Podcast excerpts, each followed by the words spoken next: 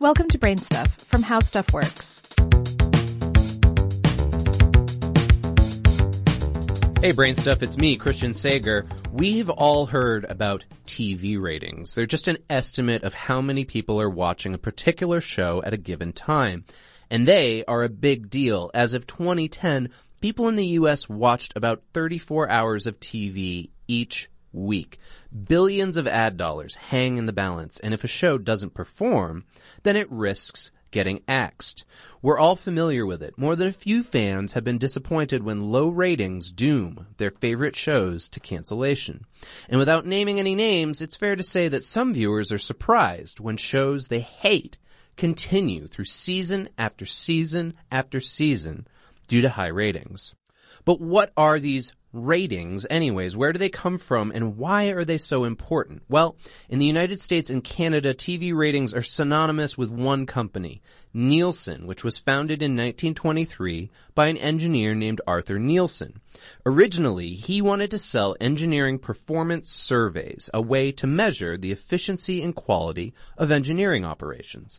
By 1932, Nielsen expanded, creating a retail index that tracked purchases in the food and drug markets. This was the first successful attempt to measure these markets on a wide scale, and by 1950, the company applied this technique to a little industry called television.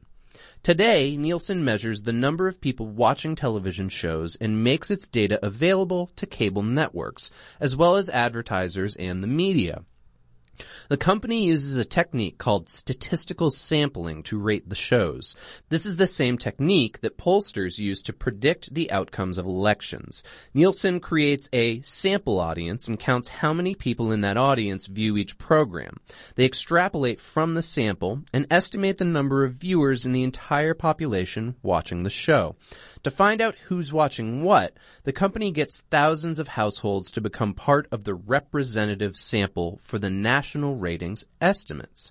These participants are randomly selected, and they're paid a little bit, but not near enough to, you know, quit their day jobs and watch TV full time.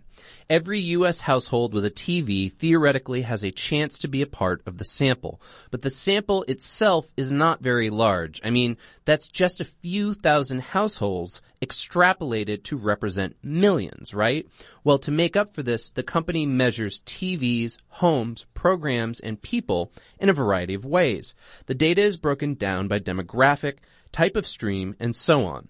This representative sample is compared to the general population, and Nielsen also calls thousands of households to see if their TV sets are on and who is watching. But the phone survey could happen to anyone fitting the criteria, and it could also be a one-time thing. So what about the genuine Nielsen families? You know, the one Nielsen monitors continually. Well, to find out what these people are watching, the company installs a black box on the TVs in a home. This isn't the same as a black box on a plane, no. It's just a computer and a modem. The box keeps track of when the TV is on and what it's tuned to. Every night, the box gathers up the household's viewing data and sends all of this information to the company's central computer.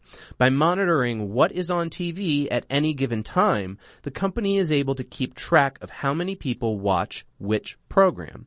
That seems fine, but how do we know who is watching what? Well, after all, not everyone in a household is going to love the same shows. That's where the people meters come in. These are small boxes placed near the TV sets of those in the national sample. They measure who is watching by giving each member of the household a button to turn on and off to show when he or she begins and ends viewing. This information is also collected each night. The national TV ratings have relied on these meters for years. To ensure reasonably accurate results, the company uses audits and quality checks. They also regularly compare the ratings they get from different samples and measurement methods. So, for example, a 1.0 Nielsen rating indicates that 1% of the 115.9 million estimated TV watching households tuned into a program.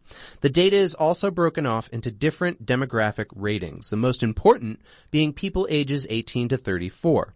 Now make no mistake, this research is worth billions of dollars. Advertising rates are based on Nielsen's data. That's why a 30 second commercial on one show might cost twice as much as a commercial on a low rated show. Programmers also use Nielsen's data to decide which shows to keep and which to cancel. A show that has several million viewers may seem popular to us, but a network may need millions more watching that program to make it a financial success. That's why some shows with loyal following still get canceled. Sorry, Firefly. And there's an elephant in the room here too.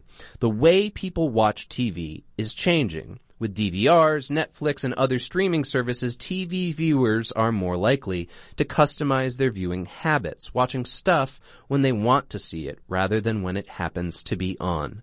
Nielsen has ways of measuring some of this, but not all of it. As viewing habits continue to fragment across different platforms, advertisers, content creators, and audience members alike are right to ask how accurate these ratings actually are.